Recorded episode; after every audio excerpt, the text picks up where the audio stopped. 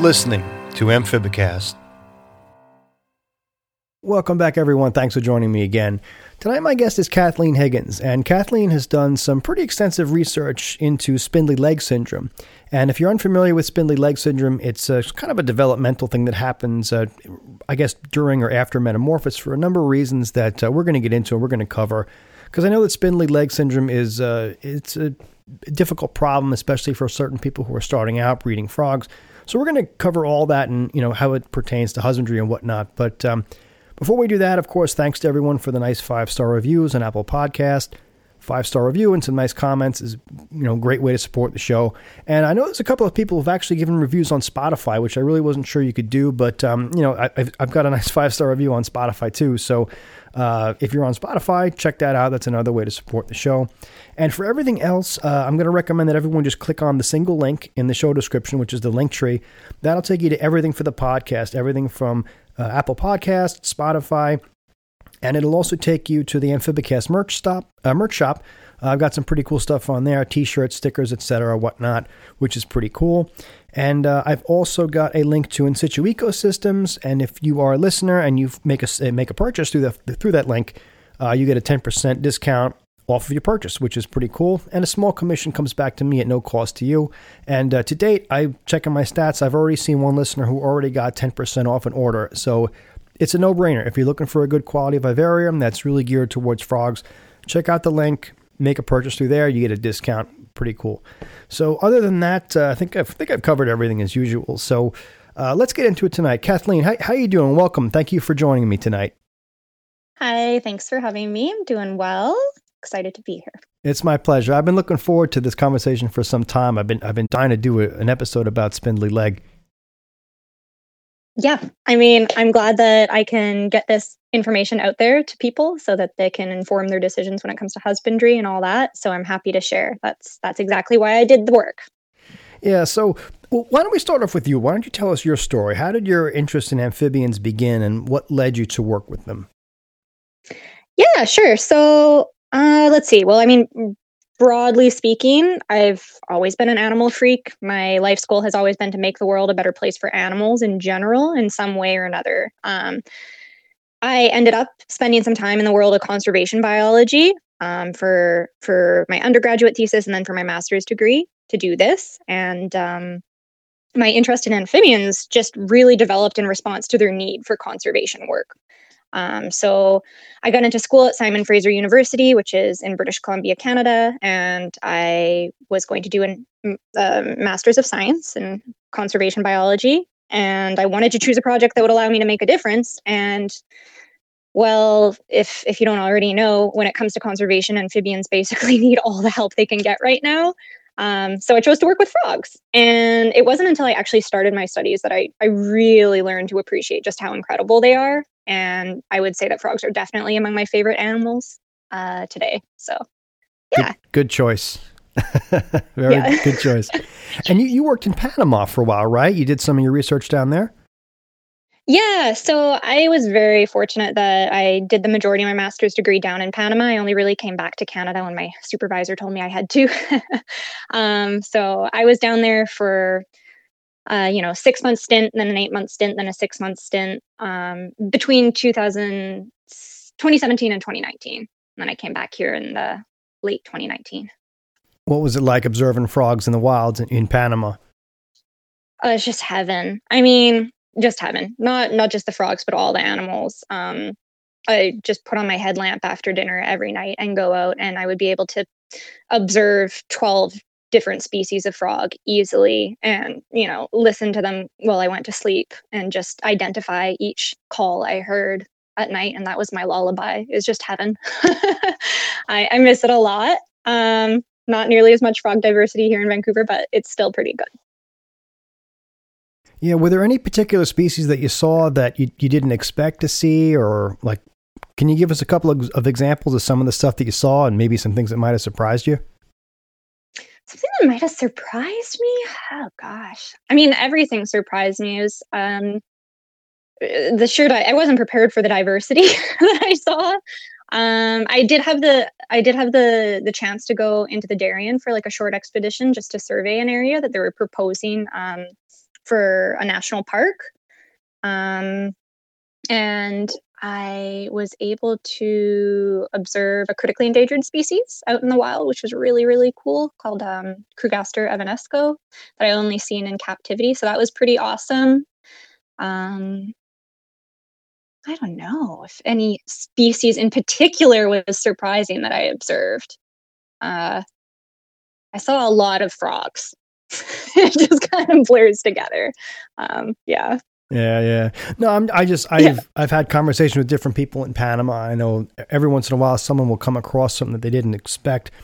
Like uh, a while back, I had a I had a guest uh, Sam Sucre, and he's he's situated down there in Panama, and he happened upon a, a lemur a lemur tree frog, and that was like oh, really yeah. yeah, it was really really incredible. I guess it was yeah yeah that would have been amazing. No, I didn't have anything really like shockingly rare or surprising that I saw. Um, nothing like that that I can think of right now. Maybe when I finish this podcast, then I'll think of something. But um, I mean, most of the species that I observed were were the ones that were doing well population wise.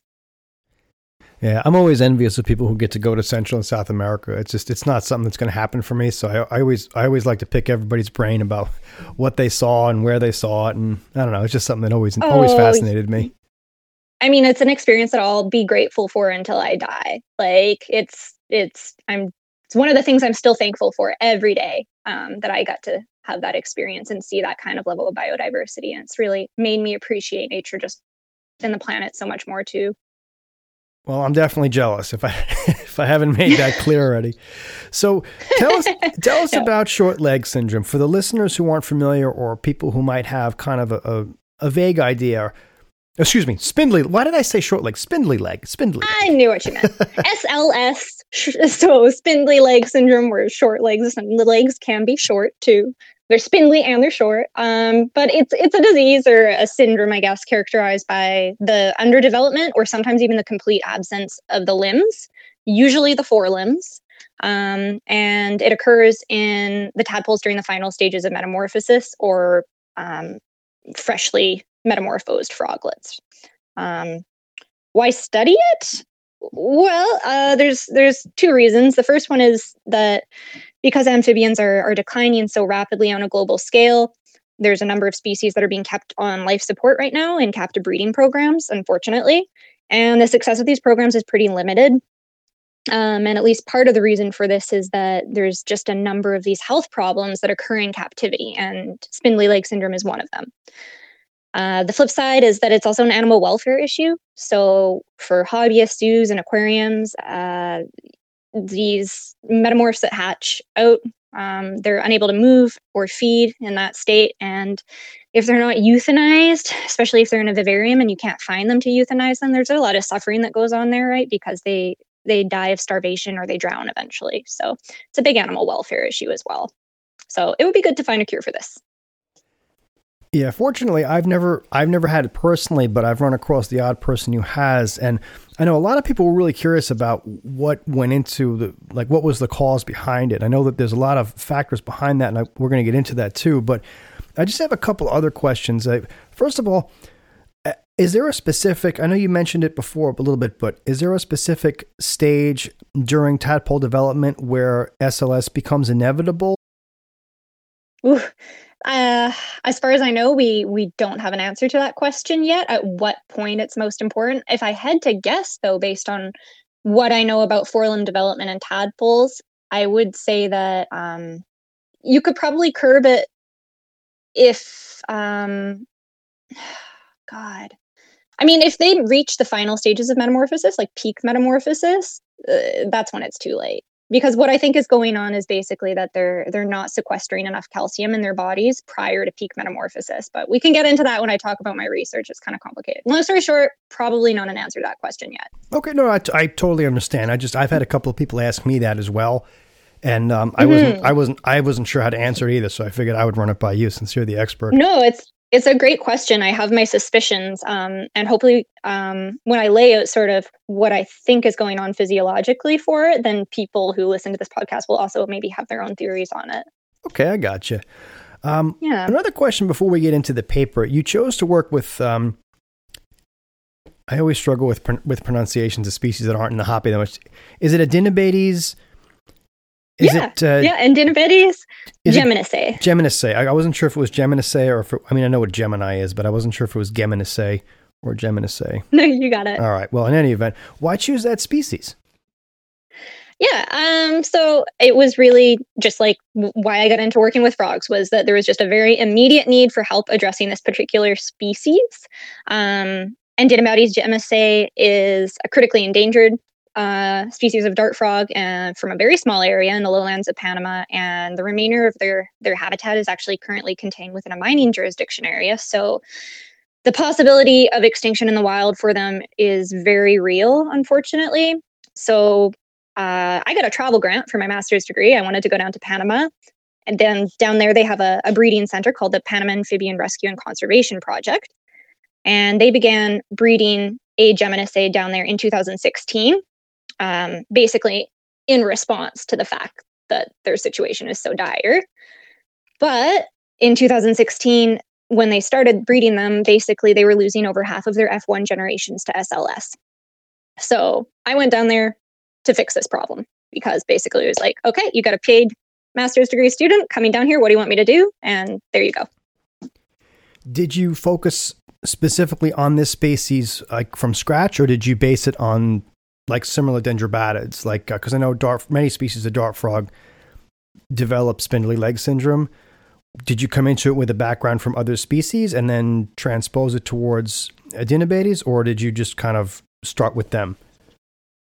Yeah, I mean, I started off by just scouring the literature for anything and everything when it came to spindly leg syndrome, just scraping together whatever information I could. Um, but it was scarce, very, very, very scarce. Um, and to start off, I had very little to go off of, to be honest. So, I mean, y- yes, but honestly, like the literature is so scarce on spindly leg syndrome when I started that like there wasn't any more information on dendrobatids than other frogs at all. Um, yeah. Interesting. If that makes sense. Yeah, yeah, yeah. yeah. I, I, it's weird because dart frogs have a pretty dedicated following, and I think that the, the well, the dart frog community is a little different from other frog communities, and I know a lot of people value research and science and, and basically the, the, a lot of the work that you're doing. So I know it's something that's always been it's been on different forums and whatnot, but um, I mean I was never I've heard different things and whatnot, but um, well yeah i mean I, I could add to that by saying that like i definitely consulted with a lot of hobbyists and i spent a lot of time just um, perusing through um, different forums for poison dart frog enthusiasts and and trying to get information there. Um, ultimately, though, like it was all over the place. People were, uh, so many people had different suggestions for what the cause was, and they all seemed very sure of it. But I, like, either the sample sizes were really limited, or it wasn't a powerful experiment, or it was just anecdotal. So, like, when it came to actual peer reviewed published papers that wasn't just anecdotal, I pretty much had nothing to go off of. I see. Yeah, that was kind of the similar concern I had as well. I mean, it's obviously it's not to discredit anybody who who you know had different um, opinions and findings, but um, yeah, there really wasn't anything I could find that was, like you said, peer reviewed and published in a journal that was, you know, like you said, it wasn't just um, anecdotal evidence or just personal experience based on a couple of frogs, but um, yeah. Why don't we? Well, let's get into the paper if if you want, and um, I have I have the abstract in front of me. This is uh, observations on spindly leg syndrome in a captive uh, population of a uh, Andinobates. Again, it's uh, Geminisae, right? Geminisae. Geminisae. You got okay. it. Yeah. All right. Um, so you address multiple issues in this. You different factors that uh, affected tadpole development, specifically water quality and vitamin content. Um, can you walk walk us through it from start to finish? Walk us through the whole thing. What were some of your experiments? How were they done, and what were the results? All right, this might take a minute. So we'll start off. So I did two experiments, um, and I'll start off by talking about the first one. We were just talking about how there were many sort of putative causes for SLS circulating in different um, hobbyist communities, zookeeper communities, and um, I don't want to discredit those because like that's important in science. The first step is observation. And so those anecdotes count for something. And that's where I went to choose what I wanted to test experimentally in my first experiment. So the first hypothesis I tested was that SLS is caused by a deficiency in B vitamins. This idea came from a book by Wright and Whitaker. It's called Amphibian uh, Husbandry and Medicine. Um, and it's kind of the Bible of amphibian medicine uh, used in these captive breeding projects. And in that book, it basically said that if you add vitamin B complex to the water of tadpoles at a dosage of one milliliter per gallon, it will quote unquote drastically reduce SLS prevalence. Um, interestingly, there was no um, no reference or or peer reviewed paper, so this was also just anecdotal observations by the the veterinarian authors. So that was the first one I was going to test because I was like, okay, it's in it's in the Bible of of frog medicine, so I should probably see check this out. Uh, the next one I tested was that SLS is caused by a deficiency in folic acid, and uh, it's either in like a deficiency in folic acid in the diet of the breeding female or in the tadpole. Um, this one I scraped from zookeeper and hobbyist communities um, where I noticed that it was a very I had a few basically like good friends that were zookeepers um, or hobbyists that swore that this was the cause and it was widely circulated in these communities. I don't know if this is something you found um, so i wanted to just kind of look into this and see why they thought it and debunk it if it wasn't true. I suspect that the idea comes from the fact that folic acid deficiency in pregnant humans um, can lead to congenital limb deformities. So that was hypothesis two and then the last one i tested was the hypothesis that raising tadpoles in reconstituted reverse osmosis water instead of just regular plain carbon filter water reduces SLS prevalence. This one was the only one that was actually based on a peer reviewed paper that had been done the year before. And it was a study published on Atelopus glyphus tadpoles, also at the PARCP, the Panama Project. Um, and they they found that SLS prevalence was much higher in carbon filter water than reconstituted reverse osmosis water. So I wanted to see if this could be generalized to other species, in which case there's probably something important going on there. All right. So, should I stop and let you ask any questions if you have any about the hypotheses, or should I just move forward? Uh, no, you can you can go ahead. Um, well, one one question actually. Um, yeah. Is this Okay, so we're talking about vitamin content, and we're talking about, well, excuse me, I shouldn't say content, but we're talking about vitamins and we're talking about mineral content in the water. Are these two experiments that ran independently of each other or they ran sort of concurrent? They ran concurrently. And this is the tricky thing was that I was working with a real breeding population of critically endangered frogs. So not only was my sample size limited, but I mean, I had to be very careful with any m- manipulations that I did experimentally because I can't mess with these breeding individuals. So I had to come up with a very creative experimental design to do this. Um, I, I, guess I can kind of explain it. Uh, so basically, what I did was I had six breeding pairs, each breeding pair contained in one tank. I standardized the habitat in each breeding tank so they had, you know, the same objects in them. And then I surveyed those tanks every day for the appearance of eggs, followed the development of the eggs, and waited until I saw a tadpole appear in uh, in a pool of water, also standardized in the tank. When I found a tadpole, I picked it up and I put it into a petri dish. And then in those petri dishes, the environments were standardized. And those petri dishes either contain carbon filter water with vitamin B added, carbon filter water with folic acid added, reverse osmosis water or unsupplemented carbon filter water. And then I just measured the prevalence of SLS, the mortality, and the amount of time it took for the tadpoles to reach metamorphosis in each one of these types of water treatment groups. Um, basically, while controlling for all other environmental factors, either in the environment of the experiment or statistically later on. Silly question, but did you raise the tadpoles individually, like one per petri dish, or did you raise them in groups? No, not silly at all. Uh, they were raised individually, each one in their own petri dish. Okay. And was there a preferred temperature that you kept them at? Uh, everything was standardized in the container, so it's always kept at like um, they have like an air conditioner, and it's kept at twenty. Is it twenty seven degrees Celsius? Don't quote me on that. It's been a while since I've remembered this. Um, but yeah, temperature and humidity and everything in those containers that I was working in was already standardized. Okay, I see. Yeah. yeah go on. So what um what was the what was the result? well, um, the result was very frustrating actually because at the end of my first experiment, after several months waiting for 86 tadpoles to emerge, five out of the 86 had SLS. I mean, this was great. Like we want we want the tadpoles to be healthy, but it was incredibly frustrating because b- before I started that experiment, there was a 68% prevalence rate of SLS in the metamorphs. So it was like the double slit experiment of frogs. I looked at them and the problem just like it disappeared.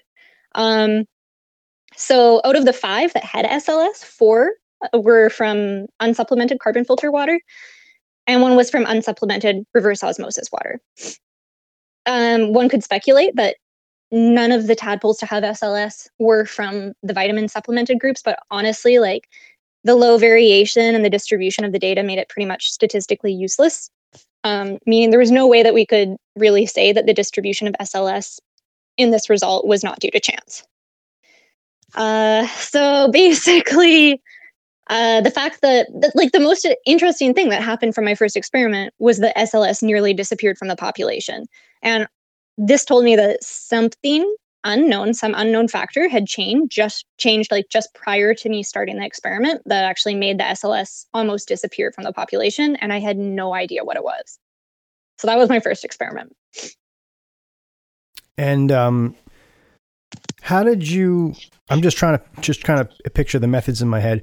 How did you go about adding vitamins to the tadpole? And did you just add something directly to the water or like i'm because i'm just trying to i'm yeah. trying, to, trying to picture it. I had a standardized mixing procedure where i like calculated the parts per million. Um, i don't remember the math of course but i ended up basically mixing either vitamin b complex or folic acid into uh, a standardized like thing of vitamin water mix that I had, and then I would micropipette those into. Uh, oh no no no no!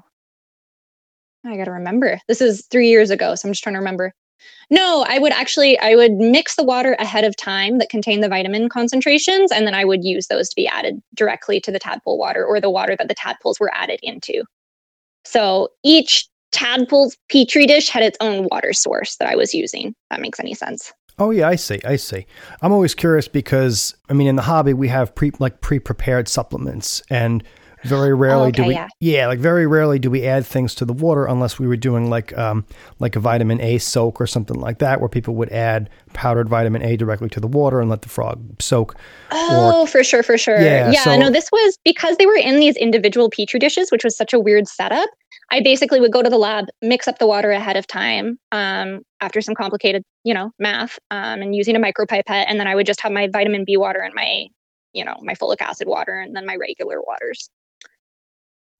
And what about the reverse osmosis? Was there a particular, like, I mean, I have I have one in my house. I have a three stage. Was there a particular type of RO system that you guys used? Did you like did you test the water quality or like what was what was that? What was uh, behind that? Yeah. Um, so for the, entire course of the experiment, I was increment incrementally like testing water quality in in different places throughout the filtration process. I can't remember the name of the reverse osmosis system that we had. It was a three part system though, and it was standardized at the project before I got there. And it was the same system that was actually used in the previous paper I was telling you about. Um, so the parts per million and all that are are written up in another paper.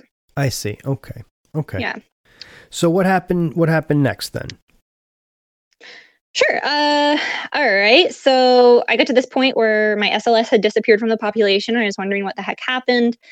Uh, the only two factors that I could think of that maybe could have changed this were um, the way I was feeding the frogs and the husbandry protocol that I used, because of course everything has to be standardized for an experiment. So um, before I started the experiment, they were getting uh, the breeding pairs. We're getting cricket nymphs two times a week and springtails once a week.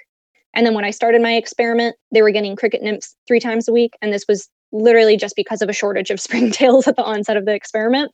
So that was the one thing that changed in the diet of the breeding pairs. So I noted that. The other factor that changed was that um, I had a very, very rigid husbandry protocol that I was following. So instead of just being given um, pieces, whole pieces of food like fish flakes, I was measuring uh, amounts of crushed fish, fish flakes in, in micrograms and giving it to the tadpoles in a standardized way. And the same thing with the water changes, religiously changing 50% of the water every other day. So I basically had to decide. I only had, you know, at this point, I had been spending like eight months in Panama already, and you're not supposed to spend more than a year and a half for a master's degree. Um, so I was running out of time. I had one more shot to figure this out. I didn't have a sample size that was large enough to ta- test uh, both of these factors. So I went with the effects of tadpole husbandry, and I decided to test that one in a second experiment. Um, water change and feeding frequency affect water quality and nutrition, of course. And both of these have been said to be factors in SLS anecdotally. So that was uh, enough for me. So I went on with a second experiment. All right, should I move on to experiment two? Yeah, please. Okay. All right. So this time I did the same thing, same methodology pretty much. I just had different treatments. So I raised tadpoles in one of two husbandry treatment groups. I had what was called an intensive husbandry treatment group, which recreated the same care conditions that the tadpoles were in during my first experiment. So, more frequent water changes and feeding. And then I had what was called a medium husbandry treatment group, which recreated the care conditions that I assumed were going on before I started my first experiment. So, you know, um, a short staffed breeding project like that, maybe they were getting less frequent water changes and feeding and slightly larger feeding portions because they were being given whole chunks of fish flake instead of small pinches of pre measured fish flakes. So basically, it was, yeah, less water changes, larger feeding. So the idea here was that I was expecting to see about 68% SLS prevalence in the medium husbandry treatment group because it was recreating those same conditions that were there before I arrived. Um, and then I was expecting to see almost no SLS in the intensive husbandry treatment group. But this didn't happen. so, again, almost no SLS metamorphs emerged at the end of my experiment. This experiment had 45 tadpoles reach metamorphosis, and out of those 45 tadpoles, six of them had SLS. And, um, or sorry, eight of them had SLS. Six of them were from the intensive husbandry treatment group, and two of them were from the medium husbandry treatment group, which is actually the opposite of what we expected. How is this sounding? Are we able to follow still? Yeah, please go ahead. Okay. Yeah. All right. It's a it's a wild ride, so I just got to check in. All right. So I finished my second experiment. I still had no SLS. I had no idea what was going on at this point. Um, basically, there was still not enough variation in my data to use it statistically. And uh, well, I had a bit of a rough time. I reflected for a long time about what the heck was going on with this population. And then I remembered something incredibly important, which was that at the beginning of my second experiment, when I had those six tadpoles emerge with SLS, they emerged one after another. So the first six tadpoles in that experiment metamorphosed with spindly leg syndrome. And this was like the most spindly leg syndrome I had seen in that population since I arrived in Panama. So that was pretty important. And then after that, it just teetered off, and the remaining 40 or so all emerged without SLS almost. So something weird happened at that time point. And I was thinking about this and how weird it was. And then it occurred to me like a hammer hitting me over the head that the phosphate reactor unit on the building I had been working in was actually unplugged. And I discovered this right at the onset of the experiment when I was getting all those high SLS tadpoles. So I just found this during an equipment check. Um, I didn't have the sample size to include this as an additional variable. So I called my supervisor and we decided that we were just going to fix it and keep going on and take a note of it. And we did. So the phosphate reactor was repaired and then all the SLS disappeared from the population after that. So that was probably the factor that was um, that was going on. And then it gets worse. Then I discovered that the same phosphate reactor that had been broken was actually installed at the amphibian project, like right before I started my first experiment. So that was almost definitely the missing factor that was causing the fluctuations in SLS. Yeah. Okay. I'm not I have no idea what a phosphate reactor is. Can you just maybe Okay. Yeah, just explain Oh, explain I'm that. so sorry. It's okay. Of course, yeah. No, uh, phosphate reactors, it's just a piece of equipment, a fancy piece of filtration equipment that removes phosphates from the water. And it's used usually in um, saltwater aquariums. okay, I see. Um. It basically, uh, high phosphates can be a, a problem for people who keep corals because it, uh, it limits the amount of free calcium in the water because phosphate binds to calcium. So, yeah, they installed a phosphate reactor which removes excess phosphates from the water right before I began experiment one, right before SLS disappeared. so, okay. There's, Please okay. uh, ask as many questions as you need because this is like a lot. I Okay. know. I, I have I have a few. So um, Okay. just just for the, the the timeline here. Um. Well, uh, before that, actually. So I'm assuming that that the water source for the facility was coming from. Was this coming from like an untreated well? Was this coming from river water? Was this coming It's from actually- rainwater? City water. Okay, I see. So, regular municipal water source. It goes through a carbon filter first, then it goes through a phosphate filter. Um, and that is the water that comes out of the automated misting systems. And that is the water that the tadpoles normally are reared in. Um, the project started experimenting with using reconstituted reverse osmosis water instead of that water source and started experimenting with uh, phosphate reactors as well. And it was all kind of just like up in the air. We were trying to figure out what was best. Yeah, there's always been a lot of debate about the type of water that we use for tadpoles. And some people have a preference for reverse osmosis. Some people have a preference for reverse osmosis with minerals added back. And some people will just use aged tap water. I, I've used I've used all three. I mean, me personally, I haven't noticed a difference, but obviously, I mean, I'm not dealing with the same situation that you, that you are. So Yeah, it's um I sorry, I should also clarify when I say reverse osmosis water, it is with minerals added back in according to like a standardized um measurement list that the the um amphibian uh, conservation breeders use. Um, so it's reconstituted reverse osmosis water. Okay, I see. I see. Yeah. And could there have been some variable in the municipal supply coming in that might have been part of the problem as well? I mean, like for example, let's just say that instead of doing this in Panama, let's just say for argument's sake, you did it. I don't know. it- Well, let's just say that you did it in in British Columbia, and you had a different oh, yeah. municipal water source. Would that have had different outcomes? You think in terms of the percentage of, of froglets that metamorphose with spindly leg?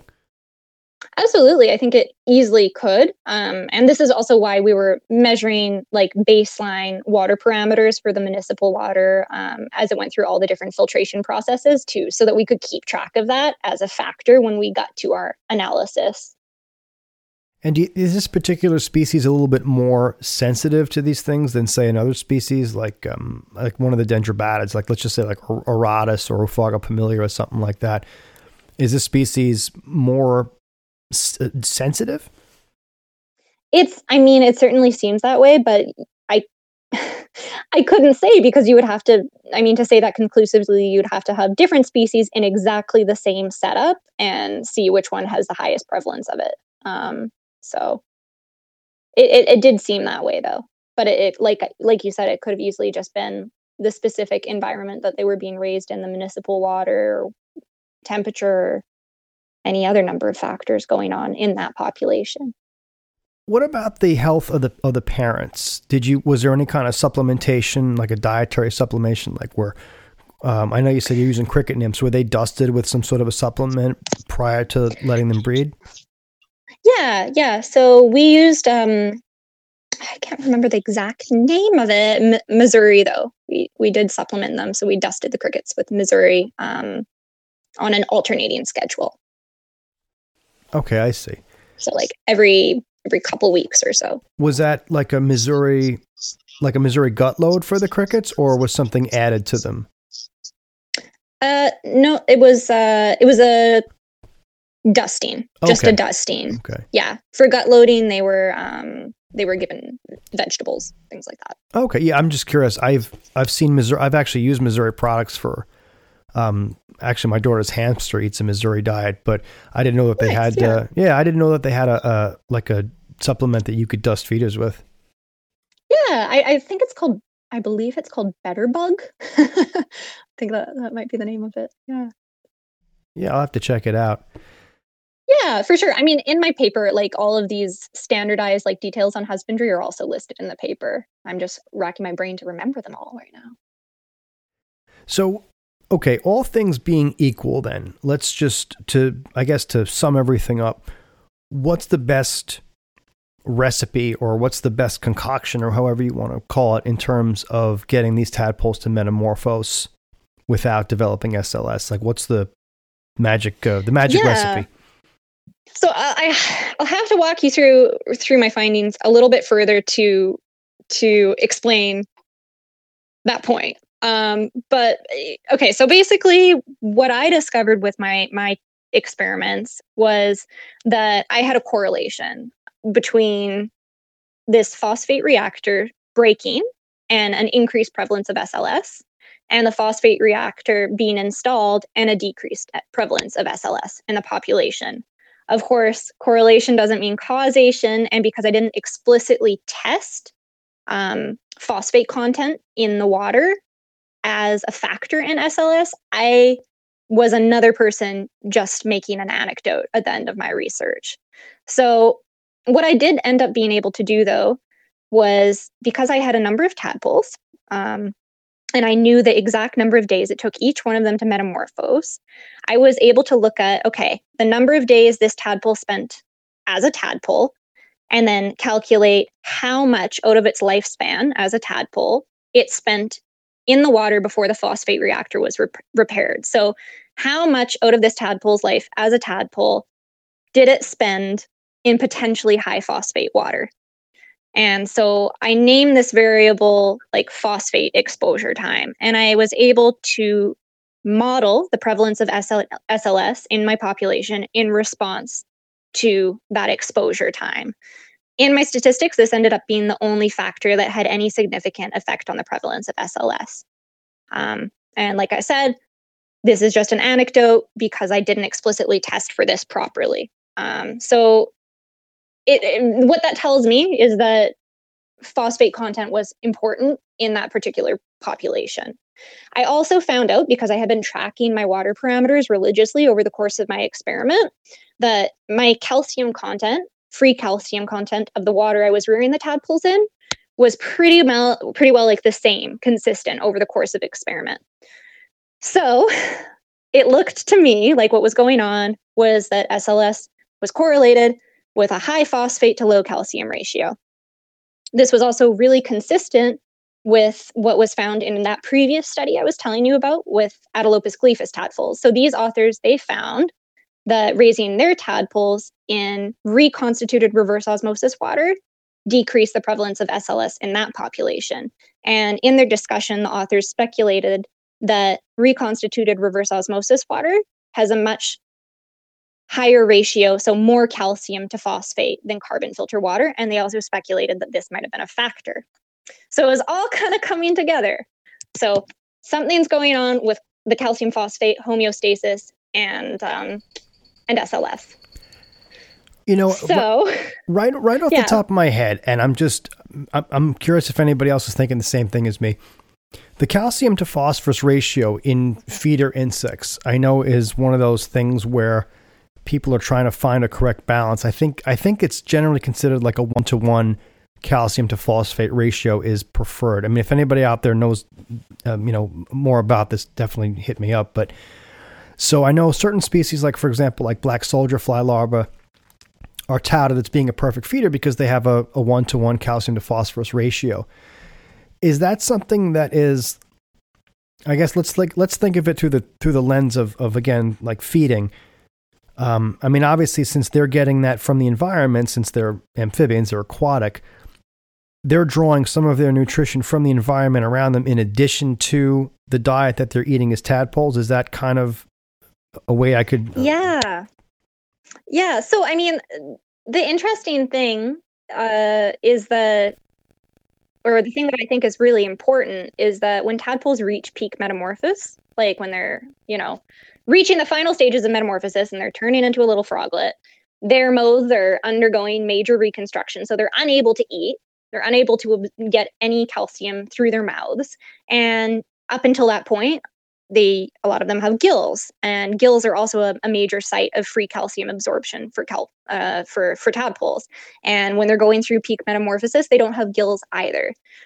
Peak metamorphosis is also the stage that they're going through when they they have those forelimbs pop out and they build their forelimbs. So it's the stage that they most need calcium to build bones and it's also the stage that they're unable to get any calcium. They're basically cut off from their environment in terms of feeding and in terms of gill absorption. So, what tadpoles do is they store calcium in these specialized sacs. They're called endolymphatic sacs up until peak metamorphosis.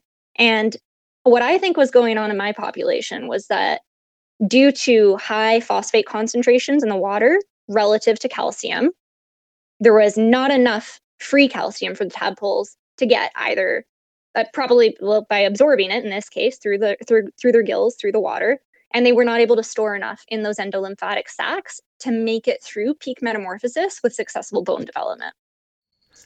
Okay i see. So just i mean for for me to sum it up i'm just trying to think of you know make sure i've got it correct. So it's almost as though they're drawing nutrition from two sources. They're drawing nutrition from the diet that they're being fed as well as the water that's around them, the excessive phosphate essentially didn't allow them to build up that extra calcium reserve. And then during development, when they needed it, they just didn't have it. Is that, am I, have I got it so far? Yep, that's exactly it. And in my case, you know, the amount they were getting from their diet was completely standardized. So we're talking only about the amount that they're absorbing through the water they're reared in. Now, for these water parameters with with the high with the um, elevated phosphate, and obviously you're going to have the values. I'm assuming in, in the paper. Is this something that someone could test at home? Like, say say a hobbyist has a group of frogs that that are just consistently coming out with spindly leg syndrome. Is there a, a, a way of testing that water at home that might be able to guide this particular hobbyist in terms of what the problem might be, and if if you know water quality needs to be changed, act accordingly? Definitely, yeah. Um, so okay, so I actually I went back to Panama after this project, after I, after I defended my thesis, and I finalized another study where we actually explicitly tested calcium and phosphate levels and how it affected SLS prevalence. Um, this time in another species because we could do it with a whole clutch of eggs. So it was on an Atelopus species, and that study found a very similar thing. Um, basically, I'll just kind of long story short, what we concluded was consider supplementing your water if it's softer than 50 milligrams per liter of calcium hardness. Um, that was the conclusion we came to is that calcium content of the tadpole rearing water is ultimately the most important thing because from that second study that we did we found that that was the number one factor was how much do you calcium do you supplement your water? So 50 milligrams per liter was the number that we ended up finding that you want to have at least that level of hardness.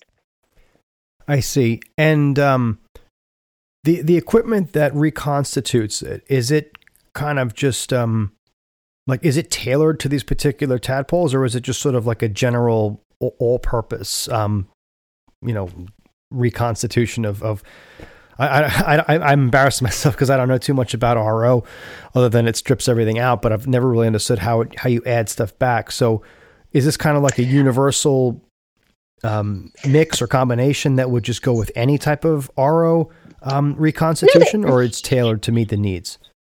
There, I'm embarrassed because I can't remember the name of the standardized mix that you follow. It's available online to anyone who wants it. Um, I believe it's the is it the Amphibian Ark standardized procedures for captive breeding programs for amphibians? I could send it to you in a link like that you could put up along with this podcast honestly once i remember what exactly it is.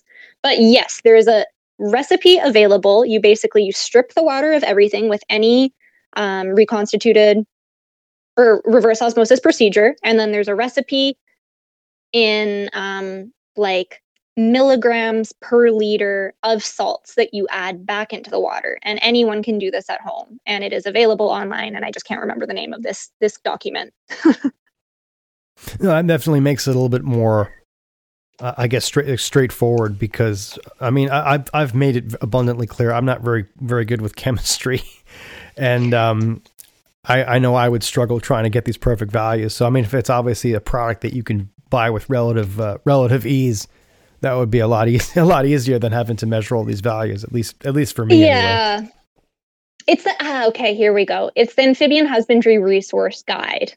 That is what it is from the AZA Association of Zoos and Aquariums. Yeah, actually, I think I have I have that somewhere. It's in there, yeah, under a section for reconstituted reverse osmosis water. And all you have to do is you have your you have to have your salts and you have to have a good scale. And then basically just add it in according to the recipe like you're baking a cake. Okay, that's pretty that's pretty interesting. And it is. And so uh, sorry, I was just going to say like from there you sh- you should in theory be good, but it's not always the case. SLS varies ridiculously from species to species it seems well that was the next question i was going to i'm going to follow up I'm, I'm sorry i didn't mean to interrupt you but um, no, no. I, I, started thinking again about the, the vitamins, the, the B vitamin content. Can you elaborate a little bit more on that? Not really, unfortunately, because like I said, like that first experiment, it just my five out of 86 tadpoles was it. It's just not enough for me to draw any conclusions on that. So the vitamin b content it remains a mystery. Okay i see. I was just yeah i wasn't sure if you if you picked up anything else along the way. I mean i can tell you a little bit more about the results of, of the follow-up experiment i did because i think those ones are important. Um, it basically when we went back and we manipulated calcium supplementation levels, and then we also manipulated phosphate levels in the water. What we found when we went back and we did this properly was that there's a big difference in SLS prevalence um, uh, caused by calcium supplementation. So basically, increased calcium supplementation drastically decreases SLS prevalence. In particular, you want to have water, like I said, that was no softer than 50 milligrams per liter. The really wacky thing for me personally was that this experiment also found that um, that supplementing the water with phosphates in this species, in this case, actually also decreased the prevalence of SLS in low calcium treatments, um, which is the opposite of what I found or suspected from my previous experiment. But it also makes sense because bones are made of calcium phosphate. So you need to have at least a small amount of phosphate in your water to develop bones healthy. So basically, what you want to do is you want to have some phosphates in your water, but not too many. And you want to have lots of calcium in your water. And that is what we know from the research up to date conclusively. Everything else, pretty mysterious. It definitely shed a lot of light on, and it's it's funny because it's a I mean, I know it took a long time to get that, but it seems like it's fairly straightforward, actually.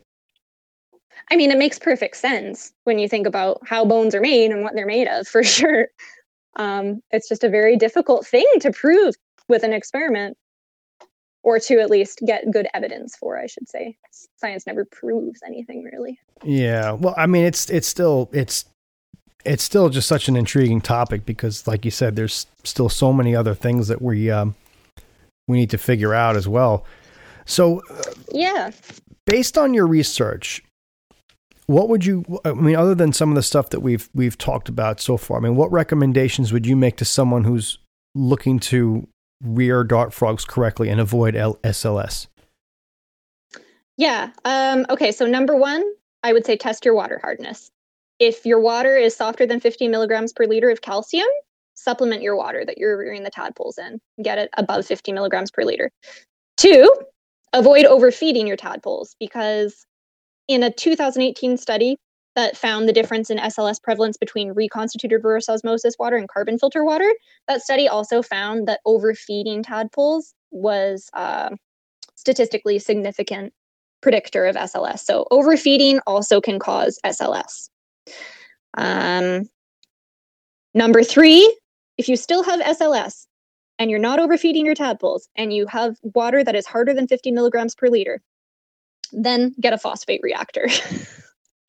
Those are the three things I would suggest. Um, if you, oh, sorry, go ahead. For my, I have some listeners out there who are big into reef tanks, and they're they're probably having a good laugh right now. But how much would something like that cost a uh, a phosphate reactor? Oh my god. Oh, I mean, I have no 100, idea. 100 bucks, I'm gonna. Google it right now. Okay. I'm gonna Google it because, of course, I was just working on whatever this the Smithsonian provided there. Um, phosphate reactor.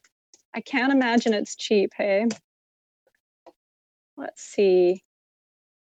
Phosphate reactor for reef supplies. Okay, not bad. I'm I'm looking at these. Yeah, okay, like two hundred bucks. Yeah, that's what I'm seeing. I'm seeing anywhere from like 75 up to like 200. Okay, so it's a it's a reasonable investment then. Yeah, for like an upper end one, you're talking about 200 bucks. The one that we had was called Phosphoban. Okay. Phosphoban reactor 150. Okay, I gotcha. Yes, all right. So it's it's within the realm of something that the average person could could get. Yeah, no, not bad. 71 bucks. Um, but I mean, ultimately, I do caution against this because the, the second study that we did that actually for real tested calcium phosphate levels as a factor, it ended up finding that it was really the calcium that is the determining factor. Uh, phosphate were, you know, phosphate levels are kind of like secondary to that. Interesting. You know, I'm just curious as well. Was there any size difference in the froglets that developed? I mean, were they all kind of consistently the same size, or did did uh, froglet size vary depending on um, the different parameters that you you reared them in?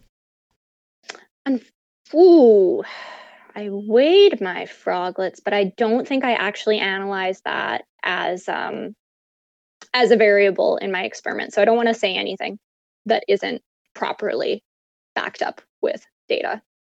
Okay. Yeah, I've just I've had I've had different froglets come out. Obviously, there's there's size variation. So I was just curious, just you know, just for my own my own personal.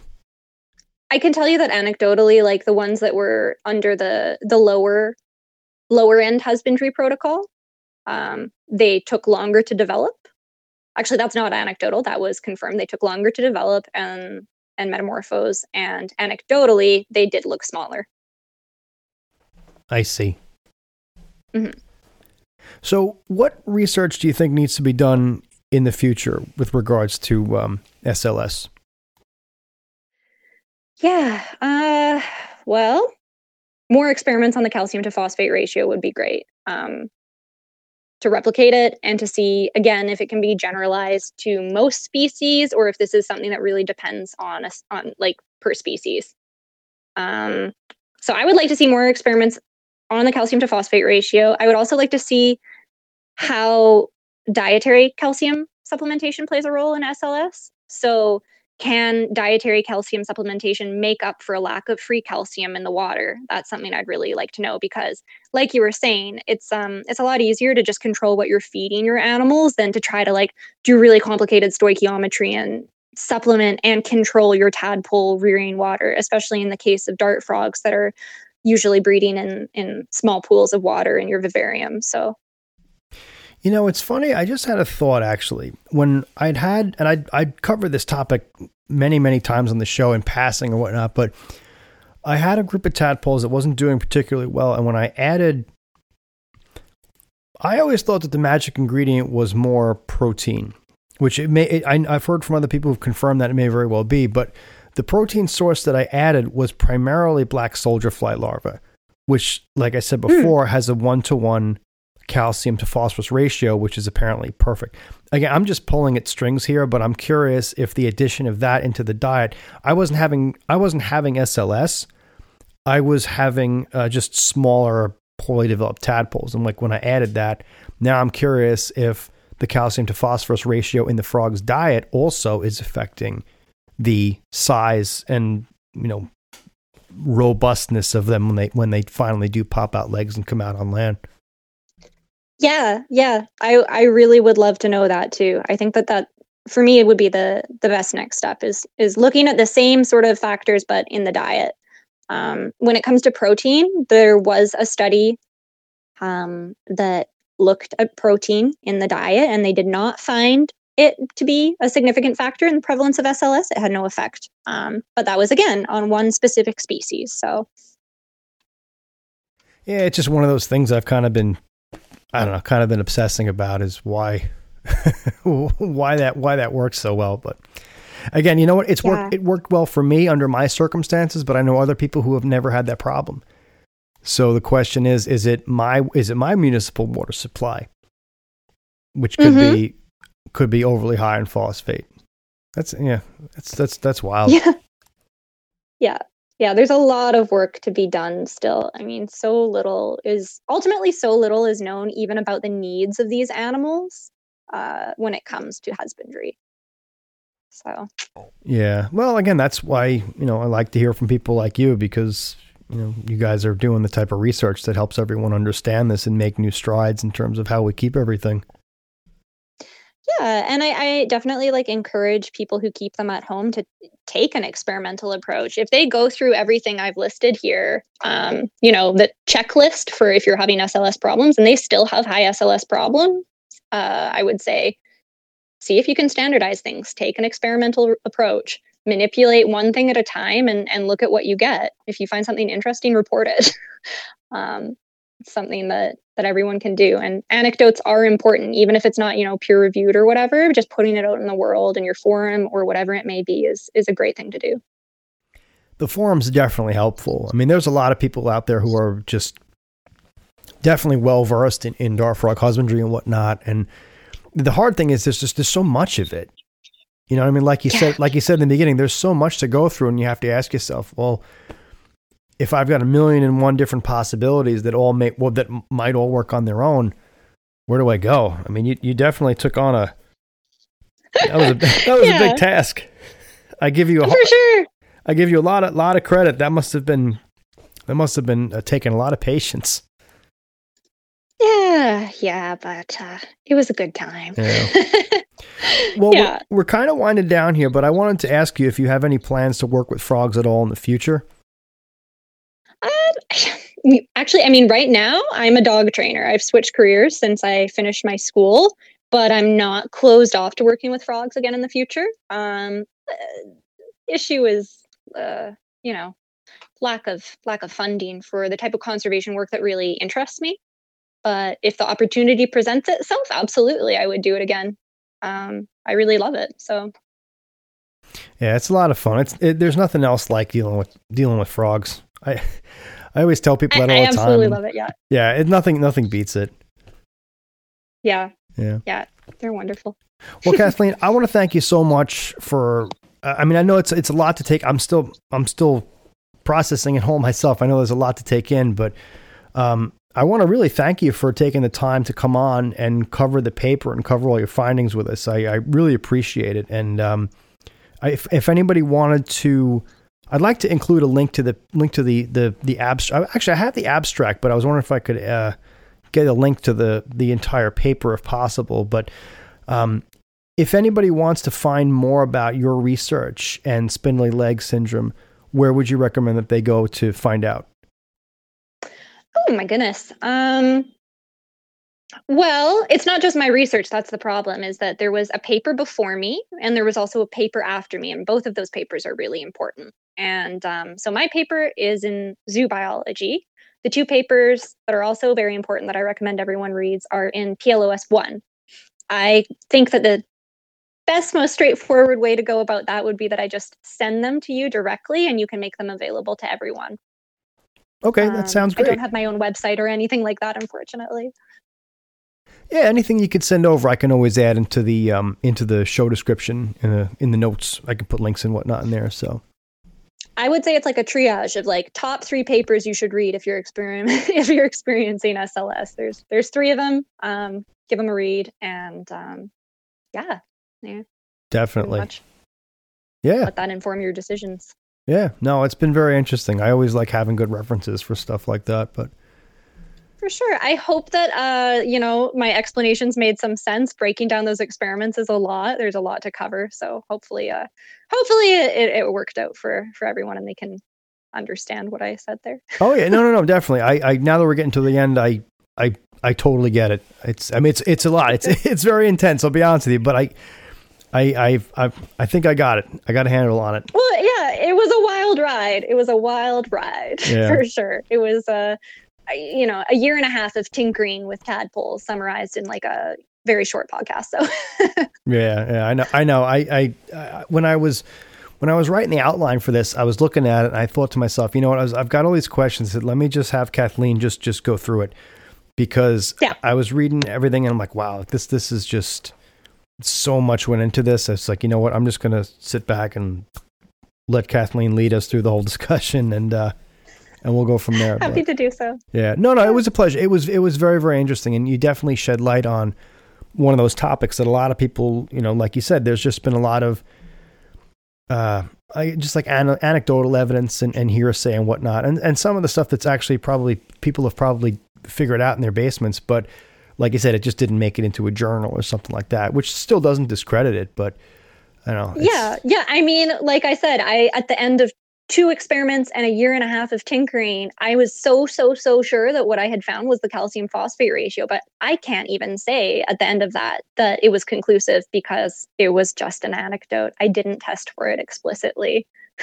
so, yeah. Yeah. Well, look, it's this is you know this is science. I guess isn't a, science isn't about finding the answers. I guess it's about finding the the the way. To fi- it's not about finding the answers. It's about finding the way to find the answers.